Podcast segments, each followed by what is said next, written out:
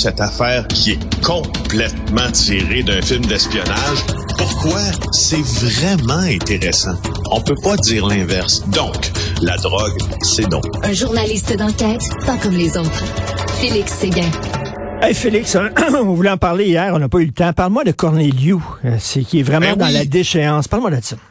Ben oui, ça m'a euh, ça m'a interpellé parce qu'honnêtement, je je je sais pas si j'avais manqué plusieurs nouvelles au Québec pendant plusieurs années, mais celui qui s'est fait connaître euh, à Star Academy, Corneliu, ben il semble vraiment sur une pente la- pente extrêmement glissante. Euh, il a été accusé d'avoir intoxiqué dans un contexte conjugal deux personnes avec qui il a eu une relation intime il y a quelques années, il y a plusieurs années. Il a été arrêté, il y a maintenant 39 ans, Corneliu, le 11 novembre dernier. Tu vois, c'est des affaires qu'on savait pas, puis qui, euh, dans le journal de Montréal, avec euh, Nicolas Saillant, là, euh, ont été connus cette semaine.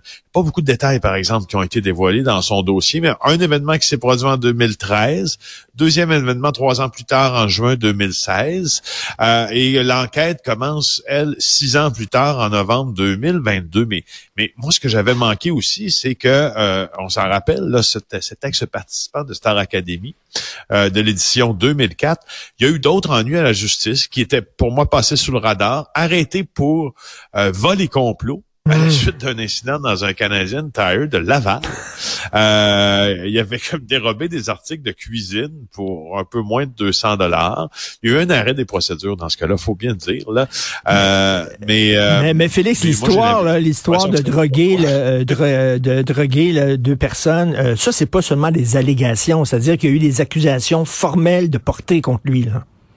Oui, oui, oui, tout à fait. Puis euh, dans l'affaire du, du Canadien il y a aussi eu des accusations, euh, mais elles ont été abandonnées. Tu sais, quand on abandonne des accusations, c'est pas parce que le, puis, ah, je veux pas dire que le crime est arrivé, mais c'est parce que le, ministère public ré- réalise qu'il ne peut pas faire, euh, qu'il peut pas soumettre une preuve, tu sais, qui ferait condamner l'accusé. C'est pas nécessairement parce que les événements sont pas passés. Bref, tout ça pour dire que merci Nicolas Saillant. Je ne savais pas ce Ben qui s'était oui. passé au cours des dernières années avec notre ami Corneliu. Écoute, il y en a beaucoup de vedettes comme ça. À un moment donné, là, tu les vois plus, là, ils disparaissent du radar, puis là, soudainement, ils apparaissent dans les pages, non dans les pages showbiz, Oui. mais dans les pages Oui. judiciaires. Hein. Ça arrive aussi euh, à Hollywood. Euh, écoute, la présumée victime de Monseigneur Wallet qui sort de l'ombre, ça, c'est quelque chose. Ben oui, je, je, je trouve parce que euh, elle s'appelle Pamela Groslo d'ailleurs. euh, on en a parlé beaucoup euh, au cours des, des deux ou trois derniers mois. Tu te rappelles, hein, il y a comme eu une opération. On se demande si c'est euh, une opération bien planifiée là par l'avocat euh, de Madame Groslo pour juste avant la visite là, du pape là, annoncer qu'elle euh, portait plainte puis qu'elle demandait là, au cardinal Ouellet de verser, je crois, une certaine euh, somme d'argent parce qu'elle estime avoir euh, subi des attouchements de sa part. Alors, elle s'est confiée euh, à Zoé Couture et le texte de Zoé dans le journal aujourd'hui. Euh, et moi, ce que je trouve intéressant dans ça, c'est que, tu vois, tu sais, le, le cardinal euh, Ouellet, lui, d'abord, il a nié en bloc ces accusations-là. Il semble que lui, il lui faisait des massages parce que euh, il se rencontrait souvent dans un cadre professionnel ou liturgique, là, en guillemets. Euh, et ces massages-là, bon, la main de Monsieur Ouellet, selon les prétentions de la victime, euh, se serait aventuré plutôt sur les fesses que sur les épaules. En tout cas, ce sont ses allégations, sa manière de voir les choses.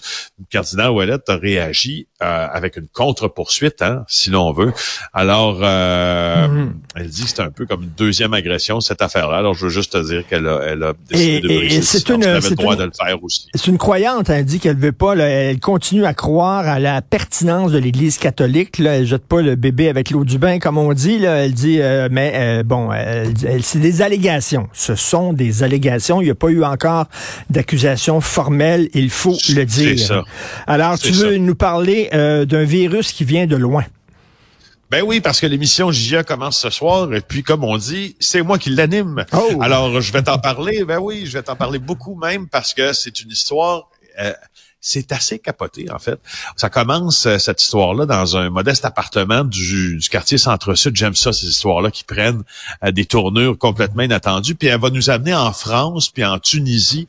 Est-ce que tu sais c'est quoi l'arnaque à la réparation? C'est assez simple, Richard. C'est quand tu reçois un courriel qui dit « Hey, ton ordinateur est infecté. Appelle-nous pour qu'on Ah, t'installe ben un antivirus, oui, sinon tu ben vas tout oui. perdre. » Ben oui, bon ben c'est ça.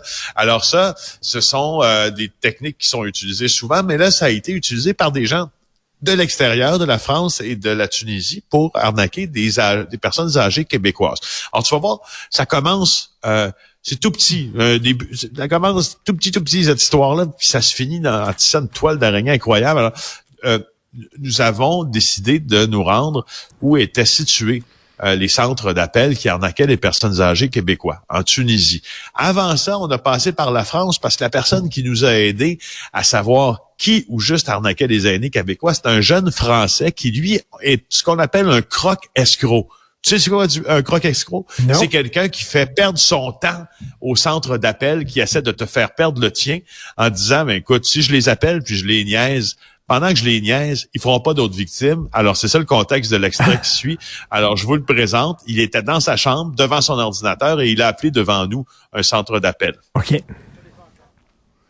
Ah, on n'a pas encore euh, l'extrait, on l'a toujours pas, là, ça Ah, s'en vient tout de suite. Attends une minute, là, dans quelques secondes, euh, on s'en vient avec l'extrait. Tu as écrit d'ailleurs ce texte-là avec euh, notre ancienne collègue de Cube Radio, Maude Boutet, qui est rendue maintenant justement à JE avec toi. Est-ce qu'on Ouais. a l'extrait, euh, Jean-François? OK, on écoute ça.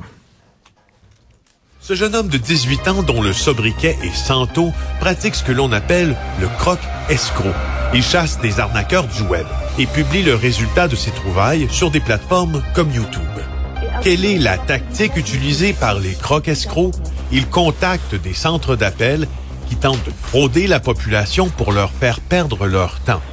Hop. Donc on va appeler. Donc tout d'abord, on va faire un partage d'écran à distance, J'ai pas compris. Il faut que j'aille où? À, à distance. C'est où? On va faire un partage d'écran Oui. à distance. Et je vous ramène la tronçonneuse pour le couper en deux. On fait comment? Pour le partager Donc pour Oui. vous allez utiliser le clavier. Le- je fais quoi? Je, je partage le clavier en deux. Comment? Je par- le clavier en parts égales? Euh, lui se dit, vous me niaisez, fait que je vais vous niaiser, moi.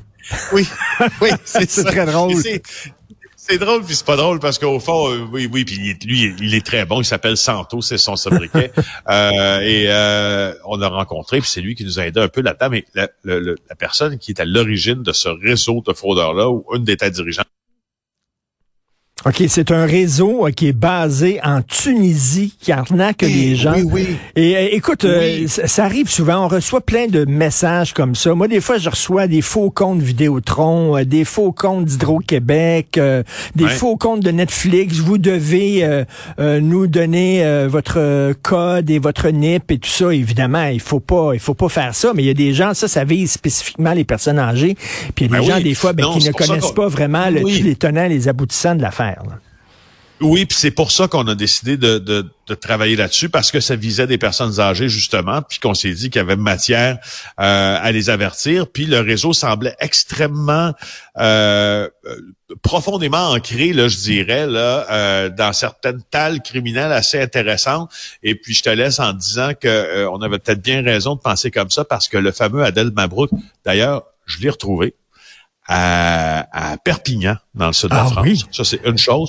Deux, après que moi, je l'ai trouvé, je l'ai je, réussi à le trouver, la police l'a trouvé aussi. Présentement, il est arrêté, il est détenu.